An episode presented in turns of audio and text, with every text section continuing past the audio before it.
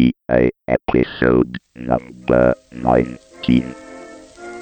L'Europa centrale del 1913 non è esattamente il posto più tranquillo nel quale nascere.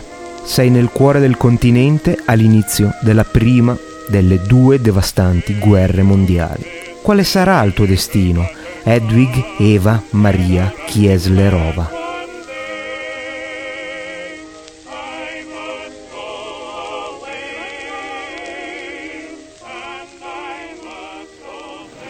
And now we come to the special feature of our program, the appearance of our mystery celebrity. All those wahoos and yahoos accurately signify that you were a glamorous lady? Yes.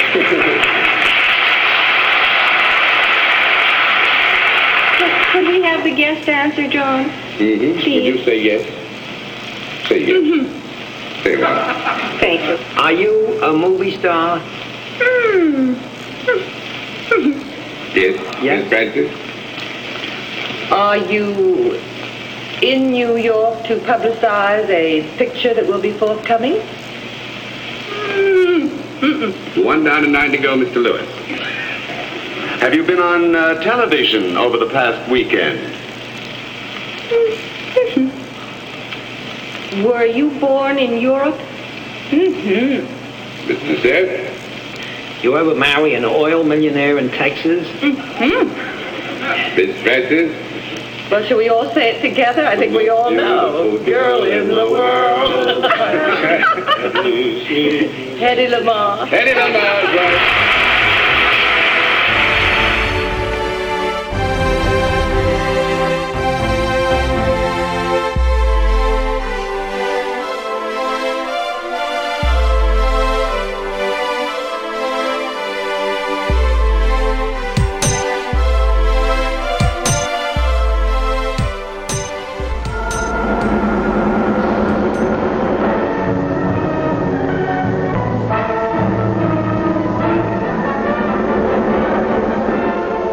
Tecnica Arcana presenta Le Signore del Digitale, parte seconda, Hedy Lamarr, agosto 2007.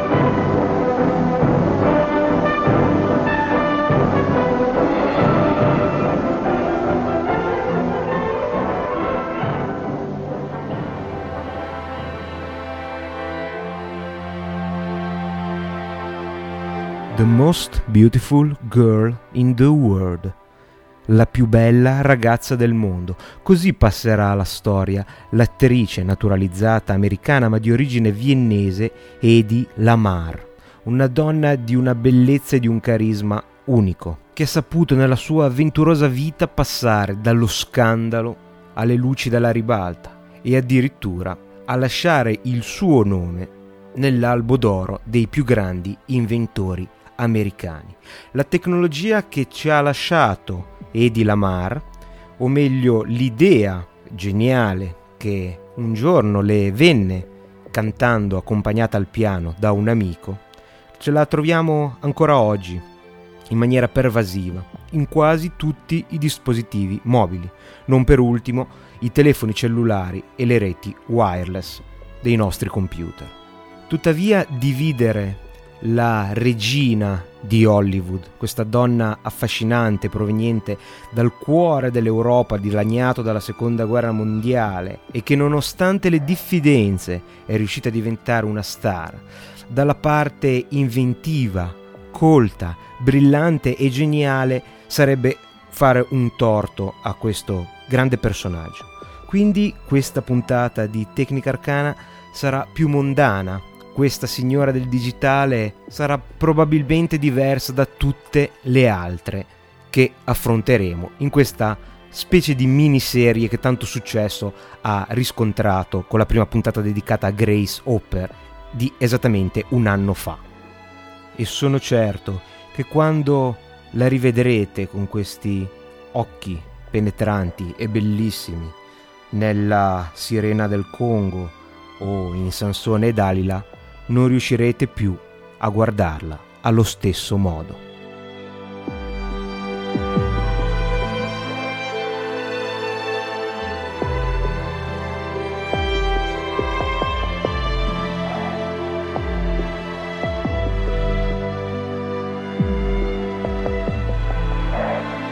Non è difficile diventare una grande ammaliatrice, basta restare immobile e recitare la parte dell'oca. Iniziamo subito con questa citazione leggendaria di Hedy Lamarr, nella sua parte più mondana, ma contemporaneamente acuta, intelligente e graffiante, la grande attrice di Hollywood. In realtà il percorso che la porterà fino agli Stati Uniti, fino a diventare una regina dell'ora nascente star system americano, è veramente lungo e tortuoso. Come abbiamo detto, Hedy Lamarr nasce come Hedwig Eva Maria Chieslerova a Vienna il 9 novembre 1913, secondo alcune fonti 1914. Lo spirito artistico lo acquisisce immediatamente, invece l'amore per la tecnologia arriverà più tardi, portato dal destino. In effetti, durante la sua adolescenza frequenta una scuola di recitazione a Berlino, la rinomata scuola di Max Reinhardt. Nel 1933, a solo 20 anni quindi, recita in un film che probabilmente la segnerà per tutta la vita, il film Ecstasy, un film ceco, nel quale il suo volto estasiato e le scene in cui lei corre nei boschi completamente nuda faranno il giro del mondo e probabilmente la sua fortuna. Questo film diventerà famoso e verrà però distribuito solo dopo numerosi ed impietosi tagli. Già dal suo debutto ha immediatamente un primato. Questo è il primo film in cui una donna appare integralmente nuda. E considerando che questa donna passerà alla storia come la donna più bella del cinema, non deve essere stato un brutto spettacolo. Il regista cecoslovacco Gustav Machatý forse è il primo cardine fondamentale della vita di Hedy Lamarr, nome ad arte che prenderà poi solo dopo il passaggio negli Stati Uniti. Hedy Lamarr sposa, poco più che ventenne, Fritz Mandl. Fritz Mandl è un industriale, un imprenditore nel settore dell'armamento. Siamo a cavallo delle due guerre mondiali e il settore navale è in forte espansione. Mandl si occupa in particolare di sistemi di controllo per le armi. È un campo che avrà un peso non indifferente nella seconda guerra mondiale. Pensiamo ad esempio ai famosi razzi V2 che appunto disponevano di un tipo di controllo automatico. Una volta lanciati modificavano la traiettoria, seppur in maniera preprogrammata, quindi senza inserire le nuove variabili, ad esempio per la variazione del vento, ma in maniera automatica. E Mandl però era interessato a un altro settore, l'opposto, non il cielo ma l'acqua. Infatti studiava e le sue fabbriche pensavano di produrre un sistema di guida a distanza per missili e siluri, torpedini. È indubbio che Hedy parteciperà o comunque verrà resa, suo malgrado, partecipe di queste ricerche dal marito, perché un sistema di guida per le torpedini sarà, per nostra fortuna, la sua ossessione per tutta la vita e la porterà a formulare quella grande idea che ancora oggi ci portiamo sui nostri dispositivi radiomobili. Nella Vienna a cavallo delle due guerre, Hedy Lamarr, per ora ancora Madame Mandl, era un'istituzione nella Vienna bene, e grazie al lavoro e ai rapporti del marito le fu permesso di conoscere e incontrare le più grandi personalità del tempo, compreso Adolf Hitler e Benito Mussolini. Fu evidente che il marito, che alcune cronache riportano come violento e possessivo, legò con i vertici del nazismo. Ad Hedy questo non andava bene e forse per principio, forse aiutata anche dal carattere non facile del marito, comunque nel 1937 il loro matrimonio viene sciolto. Hedy scappa a Londra, in fuga dal marito e dalla follia che presto avrebbe invaso il suo paese natale. On April 14, 1939, President Roosevelt appealed to Hitler and Mussolini for a 10-year guarantee of peace, and Hitler mocked as he called the roll of his future victims. Litauen, Estland, Norwegen, Sweden, Dänemark, Niederlande, Belgien, Großbritannien, Irland, Frankreich, Portugal, Spanien, die Schweiz, Liechtenstein, Luxemburg, Polen, Ungarn, Rumänien, Jugoslawien. The Reichstag roared.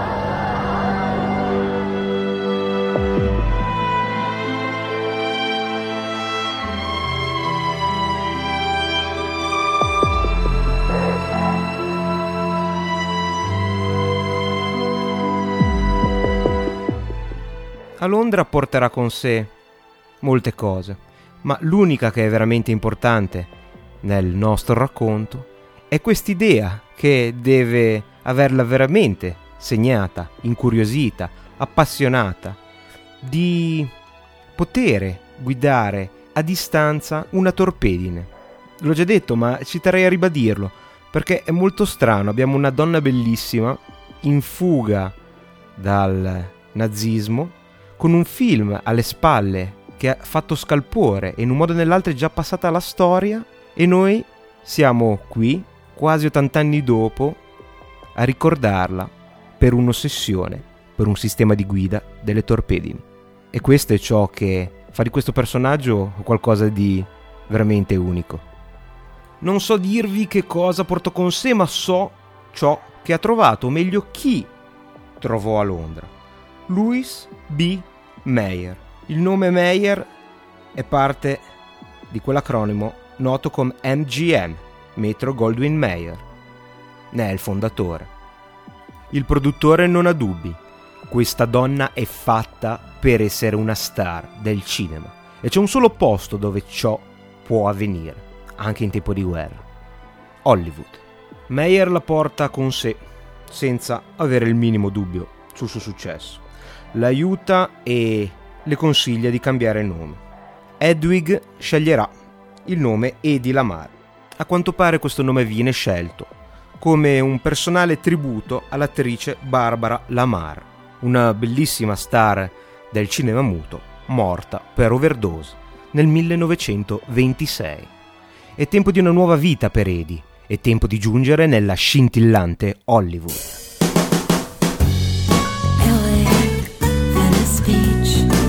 Everyone's a star here.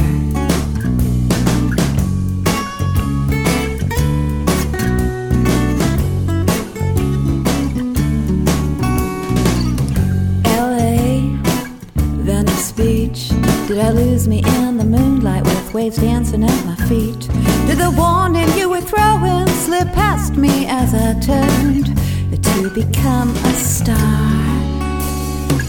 Sotto le luci della ribalta di Hollywood il successo arriva immediatamente.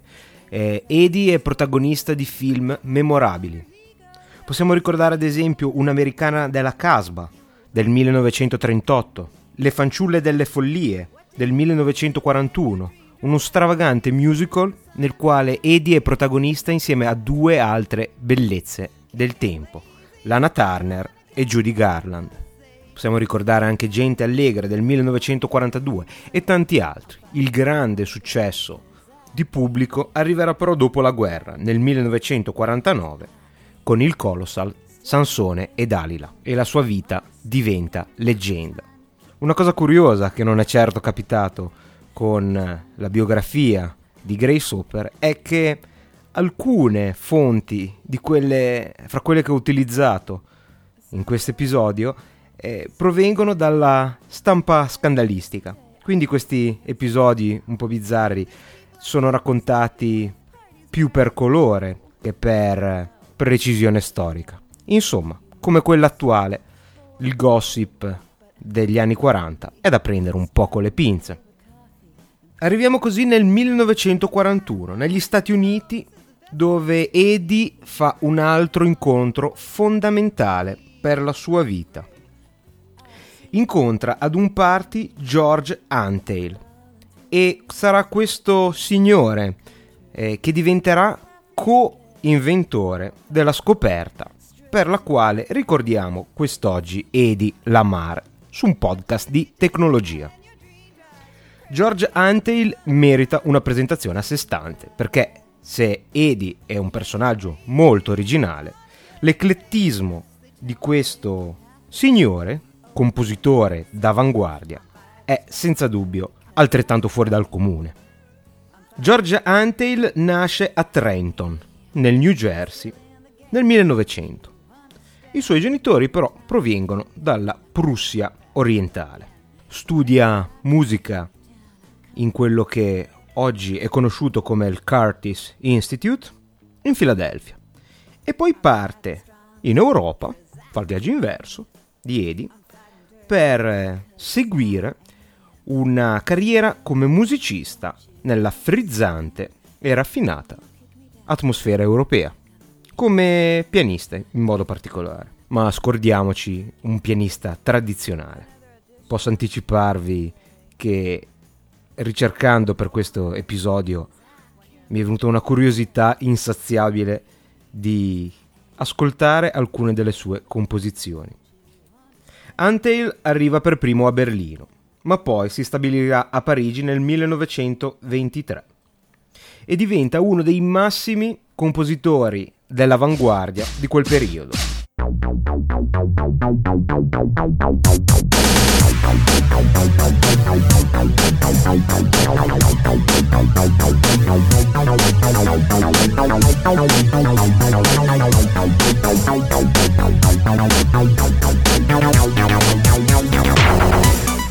Scrive e compone opere meccanicistiche, ma a volte addirittura meccaniche, da un ritmo automatico che già da il nome lasciano intuire un forte legame con i meccanismi, l'automazione. Si chiamano infatti Airplane Sonata, Sonata Sauvage, Jet Sonata, Death of the Machine.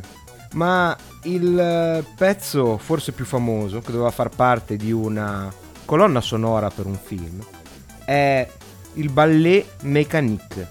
Questo balletto meccanico doveva essere lungo 30 minuti e era davvero molto particolare. Infatti, nella originale intenzione dell'artista, doveva essere suonato in contemporanea da 16 pianoforti, xilofoni e percussioni. Però, chiaramente, forse la cosa era un po' scioccante, 16 pianoforti, cacofonico forse. Allora il balletto meccanico debutta a Parigi nel giugno del 1926 in una versione diversa, una versione con un solo piano. Forse non era poi così stravagante, però sostituisce tutto il resto con delle campane elettriche e deliche da aeroplano, al quale aveva legato dei nastri di cuoio perché facessero rumore e una sirena. Chiaramente questo concerto causò molto scalpore. Personalmente un concerto per pianoforti e eliche d'aereo lo avrei visto molto volentieri, e per fortuna Antheil aveva molti amici importanti che lo sostenevano. Infatti gran parte degli artisti dell'epoca erano dalla sua parte, fra i suoi amici Igor Stravinsky, James Joyce, Ernest Hemingway. Si narra addirittura che questi giovani all'epoca artisti non solo figuravano sempre nelle prime file alle performance di Antheil, ma addirittura lo supportavano nel caso la folla non gradisse le sue bizzarre composizioni. Addirittura il regista Marcel L'Herbier pare che abbia filmato un incidente in Parigi, dove Man Ray, un artista americano, fotografo d'avanguardia, schiaffeggiò uno spettatore che non aveva molto gradito la performance del suo amico. Amici come Ezra Pound e Natalie Barney lo aiutarono nelle sue prime composizioni. Ma era comunque un personaggio eclettico, oltre alla sua già bizzarra composizione musicale. Tuttavia, forse non così bizzarra se viene inquadrata nel periodo culturale che l'Europa stava vivendo in quell'epoca. Comunque George Antheil aveva anche altri interessi aveva addirittura una rubrica di endocrinologia sull'Esquire. Nella sua biografia non c'è alcun riferimento a studi in questo senso. E addirittura, non molto attinente probabilmente, una altra rubrica di consigli romantico-amorosi sul Chicago Sun. Comunque Antheil nel 1933 torna negli Stati Uniti, però il suo paese natale non gli garantirà lo stesso successo che ha avuto in Europa, e quindi in qualche modo si ricicla come compositore per colonne sonore di film ad Hollywood, ed è proprio qui che incontrerà Hedy Lamarr. Narra la leggenda, una delle tante intorno a questi personaggi, che Hedy lo approcciò sapendo di questa sua rubrica di endocrinologia, chiedendogli se conoscesse un metodo per ingrandire il proprio seno. Ma la conversazione passò presto verso altri lidi. I due diventarono amici e cominciarono a parlare di sistemi di armamento. Era chiaro che la meccanica era un interesse comune. Si dice che dopo il loro incontro ad un party nel 1941 la loro amicizia fu stretta e di tanto in tanto cantassero insieme. Hedy cantava e Antheil suonava il pianoforte accompagnando.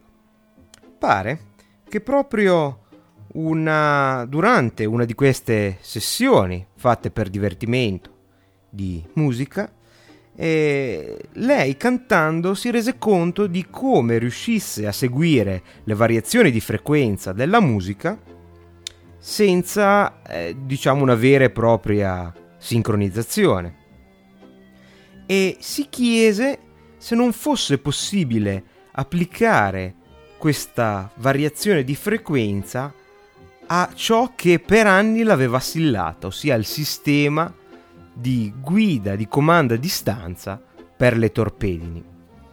Il concetto di comandare a distanza un missile subacqueo non era certo nuovo, però attraverso l'uso di normali frequenze radio analogiche vi era il grosso problema dell'identificazione di questa frequenza, quindi il nemico poteva tranquillamente intercettare e disturbare la frequenza di trasmissione e quindi rendere il controllo sul siluro inutile.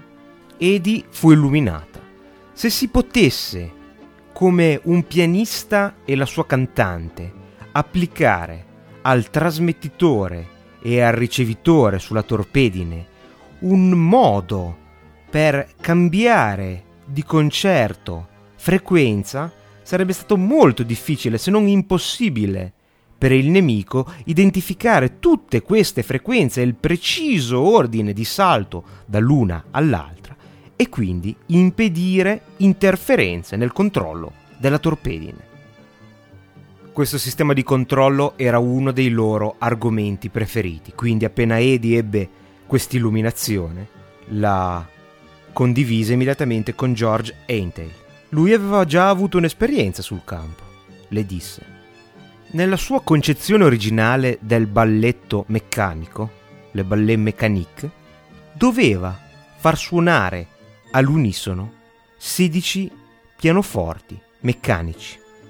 Questo avveniva sincronizzando i rulli che all'interno del meccanismo del pianoforte automatico regolano l'emissione dei suoni e quindi la pressione automatizzata dei tasti.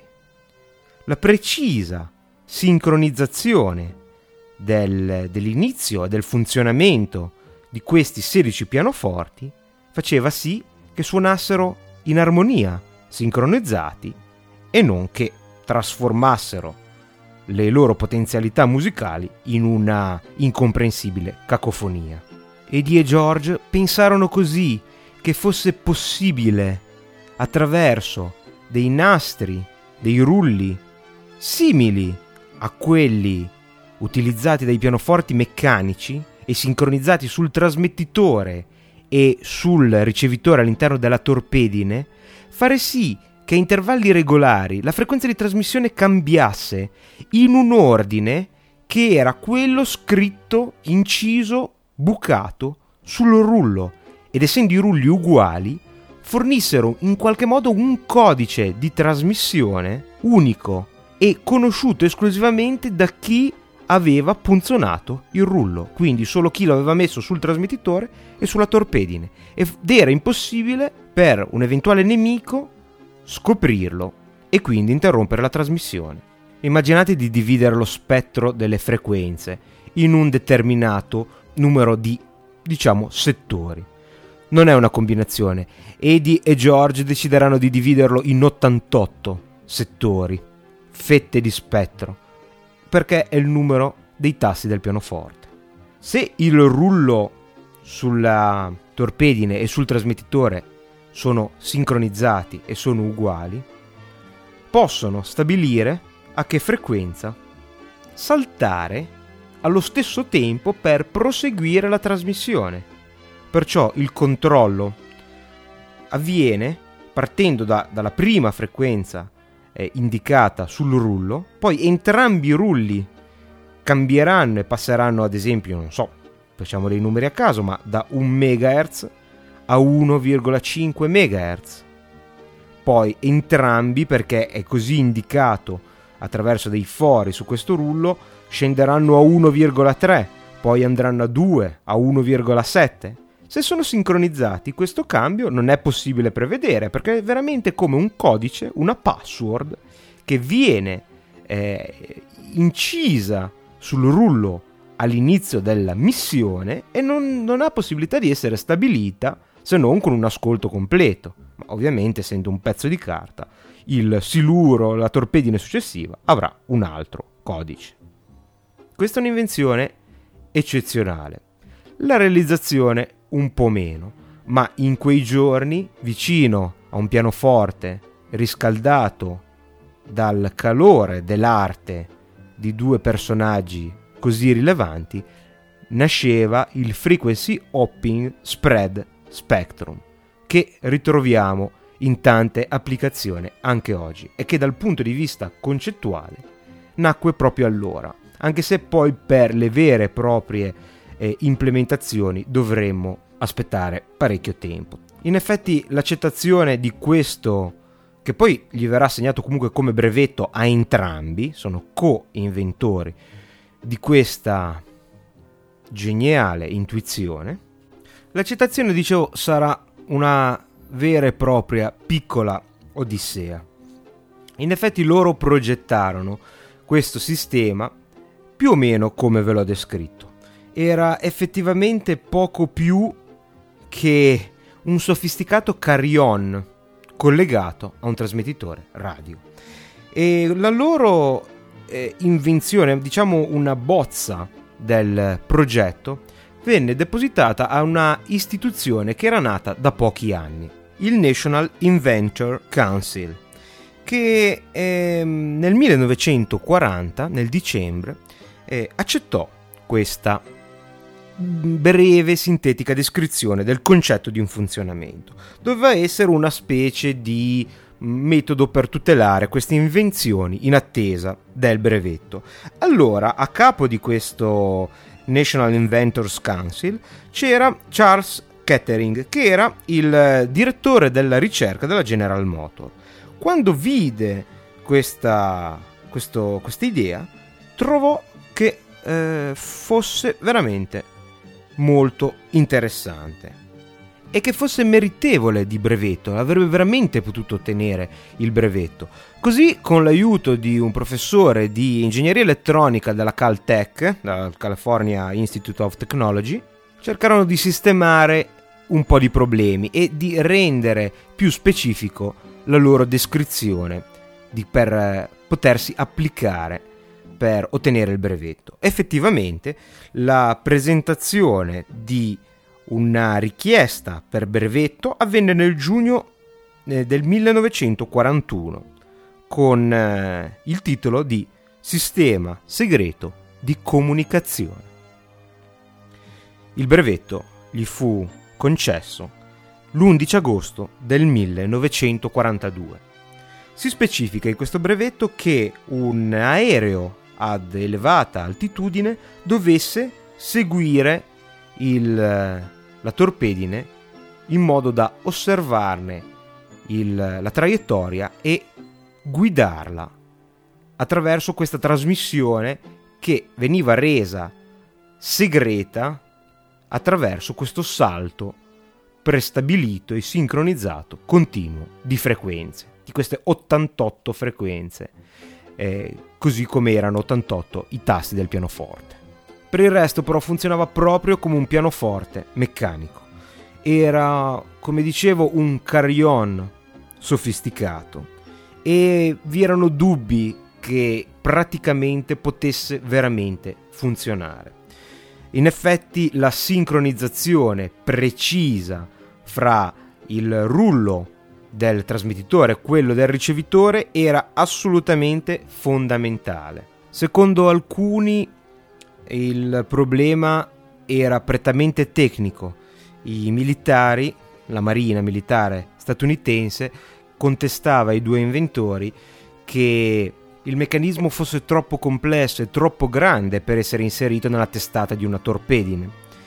E secondo invece Antheil la questione era diversa, era più ideologica, lo scontro fra due mondi, e in qualche modo se ne sentiva responsabile. Infatti nel progetto vi era proprio la menzione che il meccanismo funzionava in maniera simile ad un pianoforte meccanico, e raccontava Antheil di immaginarsi questa possibile riunione dei vertici, dei tecnici della marina, nel quale queste persone scuotevano la testa e dicevano: non metteremo mai un pianoforte dentro le nostre torpedini.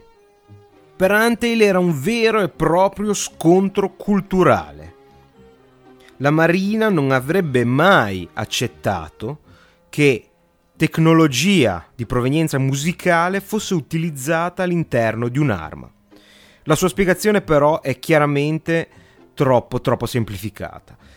Studi e altri sviluppi in questo campo tecnologico porteranno in futuro alla luce altri problemi, quindi probabilmente questo meccanismo non avrebbe funzionato.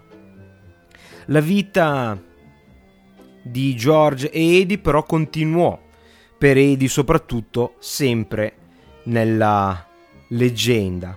Lei diventò suffragetta e oggi chiameremo testimonial per le campagne di vendita delle obbligazioni, i famosi war bond, per il finanziamento delle operazioni militari, vendendo un bacio a chi avesse fatto una donazione di più di $25.000. La leggenda narra appunto, la leggenda vuol dire le riviste scandalistiche del tempo, che riuscì a raccimolare $7 milioni in una sola di queste sere promozionali. Entrambi i protagonisti di questa storia avevano una vita ricca di soddisfazioni e di successo, quindi non si crucciarono più di tanto per il mancato successo della loro invenzione. E effettivamente questa invenzione fu dimenticata e non fu utilizzata nella Seconda Guerra Mondiale, e tornò alla ribalta molto dopo, quando fu possibile sostituire al nastro perforato previsto dai due inventori l'elettronica per eseguire il salto della frequenza. Il fatto che questo brevetto sia stato dimenticato per molto tempo non ci deve sorprendere. Questo concetto del salto di frequenza in realtà era già stato inventato in precedenza, addirittura nel 1903 era stato formulato da Nikola Tesla e viene menzionato anche in un libro di Johannes Zennec, che era un pioniere della radio tedesco. Questo libro è del 1908 e addirittura dichiara che nella Telefunken avevano già fatto esperimenti da anni rispetto alla pubblicazione del libro, quindi probabilmente queste due invenzioni erano nell'aria all'inizio del secolo, portate avanti da persone diverse, molto probabilmente come accadeva ai tempi, senza che l'una fosse a conoscenza dei risultati delle ricerche dell'altro, ed è altrettanto probabile che Hedy Lamarr non conoscesse assolutamente queste precedenti ricerche. La tecnologia attuale, basata su tutte queste grandi scoperte e riscoperte, viene chiamata Frequency Hopping Spread Spectrum, che vuol dire letteralmente salto di frequenza a spettro allargato. Questo significa che l'energia generata, ad esempio, in una trasmissione radio, viene attraverso un salto sincronizzato di frequenza spalmata, diciamo, invece che tutta concentrata in una sola fetta di frequenza, in un solo slot di frequenza, su uno spettro più ampio. Questo si fa per molte ragioni. Una di quelle che abbiamo già visto è proprio per evitare la possibile identificazione e quindi interferenza, perché se solo il trasmettitore e il ricevitore sanno quale sarà la prossima frequenza, un terzo incomodo non potrà prevedere, quindi portare anche le sue apparecchiature di intercettazione sulla prossima frequenza, perché non sa quale sarà. Ma questo può servire anche a potenziare la resistenza alle interferenze naturali. Proprio quando si fecero ricerche negli anni 50 fra i brevetti, mentre si stava progettando uno dei più diffusi sistemi che si basano su questo principio, fu riscoperto il brevetto di Hedy Lamarr e di George Antheil, che da allora vengono considerati un po' i genitori di questa tecnologia.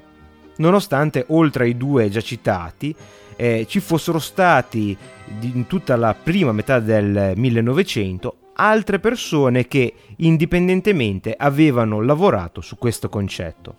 Questa tecnologia che ha permesso la riscoperta di questo brevetto è il CDMA, che sta per Code Division Multiple Access, ovvero accesso multiplo a divisione di codice.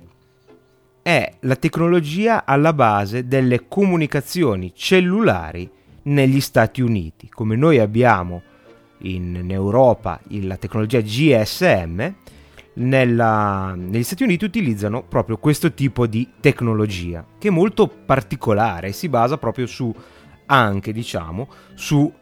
concetto di salto di frequenza su spettro allargato.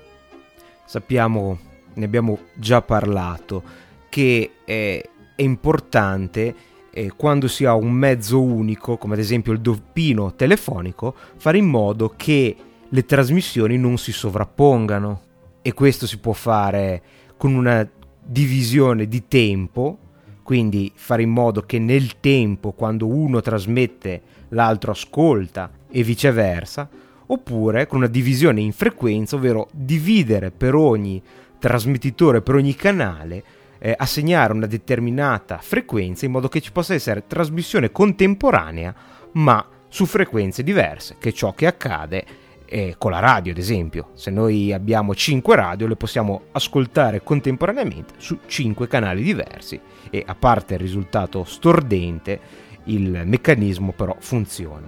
La divisione di codice è un sistema per avere accesso a un unico medium di trasmissione, che nel caso cellulare è l'aria, però dividendo non né nel tempo e neppure in frequenza, ma assegnando un codice diverso ad ogni trasmissione.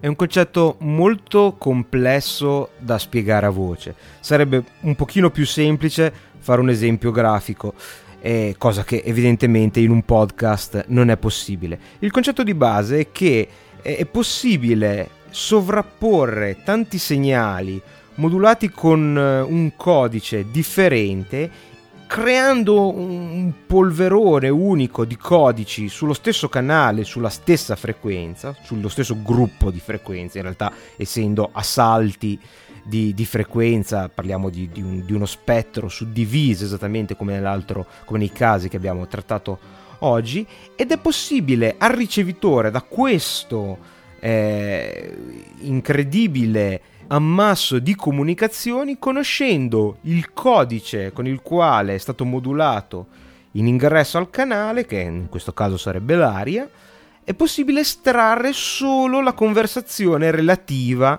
alla trasmissione codificata con quel determinato codice. Può essere complicato dal punto di vista concettuale quando si parla di sistemi per accesso multiplo ad un mezzo condiviso. Si fa spesso l'esempio del cocktail party. Il cocktail party è un esempio che serve a rappresentare una trasmissione su un mezzo condiviso. Il mezzo condiviso in questo caso è la sala, l'area nella sala in cui si tiene questo cocktail party.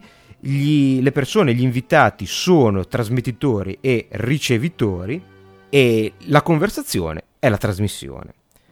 Ad esempio, se parlano tutti insieme, chiaramente non si capirà niente e tutte le trasmissioni sono disturbate. È esattamente ciò che avviene quando tanti trasmettitori trasmettono contemporaneamente sulla stessa frequenza.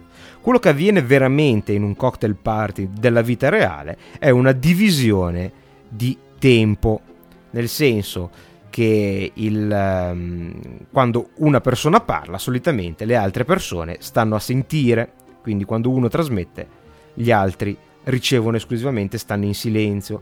Quando poi la trasmissione è finita, quindi il discorso è finito, se gli altri hanno da dire qualcosa intervengono, ecco in questo caso l'originale trasmettitore sta in silenzio, in modo che il canale sia occupato da una sola entità per volta.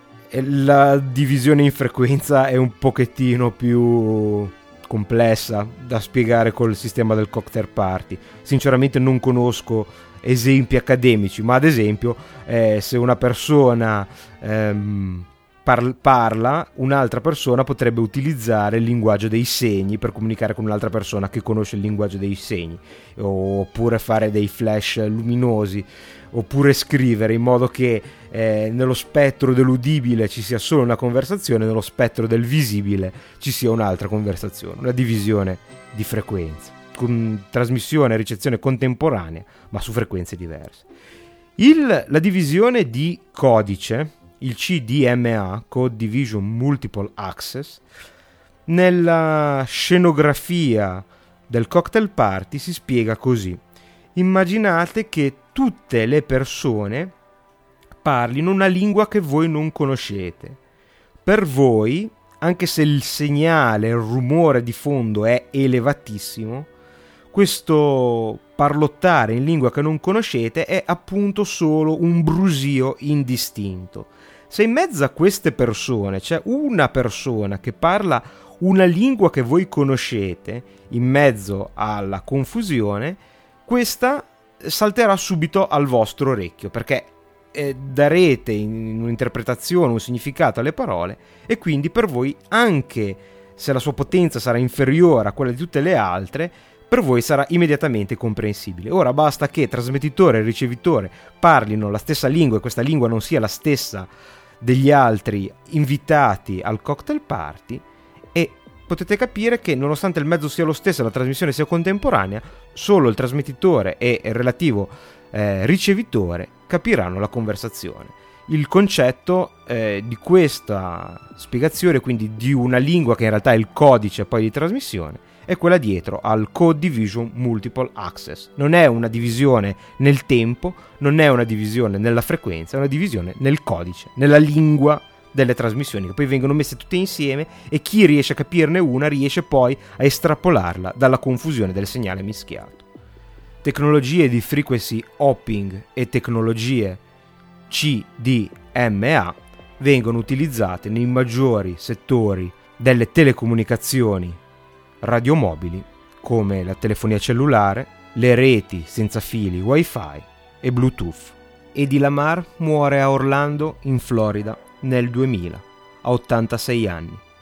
Si lascia alle spalle una brillante carriera cinematografica, milioni di fan in tutto il mondo, 6 mariti e una grande invenzione.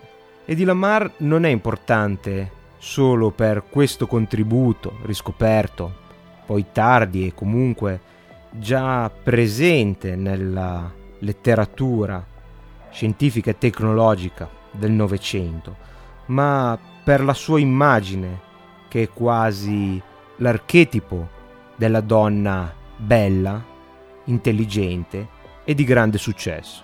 Hedy Lamarr è diventata, a ragione, un'icona del XX secolo. Ancora oggi vanta tantissimi estimatori, sia come attrice che come innovatrice. Il suo volto nel 1998 è stato utilizzato per una campagna pubblicitaria e per le confezioni del noto software di disegno vettoriale CorelDRAW. Anche agli ascoltatori più giovani che magari non hanno mai visto o sentito nominare Hedy Lamarr potrebbe tornare in mente il nome di un Ned Crab, uno dei mostri alieni che popolano il mondo di Half-Life 2, chiamato proprio Hedy Lamarr. Forse non sarà il tributo più gradito, ma è indicatore di quanto pervasiva sia l'immagine di questa donna nell'immaginario collettivo. E per concludere l'avventurosa vita di Hedy Lamarr, iniziata in questa biografia con una citazione, se vogliamo mondana, la concludiamo con una altrettanto interessante e più legata agli argomenti trattati su questo podcast. Inoltre è particolarmente interessante considerare che viene da una donna che ha avuto un grandissimo successo come attrice, ma un successo molto modesto come inventore. Eppure ebbe a dire: le pellicole hanno un particolare posto in un determinato periodo di tempo. La tecnologia è per sempre. Grazie per l'ascolto. A risentirci a presto su Tecnica Arcana. Visitate www.tecnicarcana.com per maggiori informazioni su questo podcast e per tutti i riferimenti alla musica utilizzata, in parte proveniente dal Podsafe Music Network, music.podshow.com, dal quale sono tratti i brani Elegy for M di Ash Verie, Venice Beach di Anushka, Badinerie di 37 Hertz, Annie's Overture di Al Phillips and the Who Team e ovviamente la nostra sigla Reflection dei Nightshade. Arrivederci a presto su Tecnica Arcana.